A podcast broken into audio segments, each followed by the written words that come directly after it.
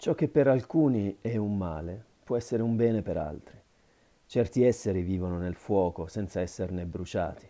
Significa dunque che per loro il fuoco non è un male. Per l'uomo il veleno del cobra è mortale, ma ci sono animali sui quali il veleno del cobra non ha alcun effetto. Facciamo un esempio ancora più semplice. Prendete un malato in un ospedale. I suoi occhi sono irritati ed egli non sopporta la luce. Pur essendo la luce un bene per tutti, per lui è un male. Si può dunque affermare che ciò che gli esseri umani definiscono un male non necessariamente lo è. È un aspetto minaccioso per il momento, perché essi sono ancora deboli o malati. Ciò che essi esprimono così riflette semplicemente le loro concezioni personali.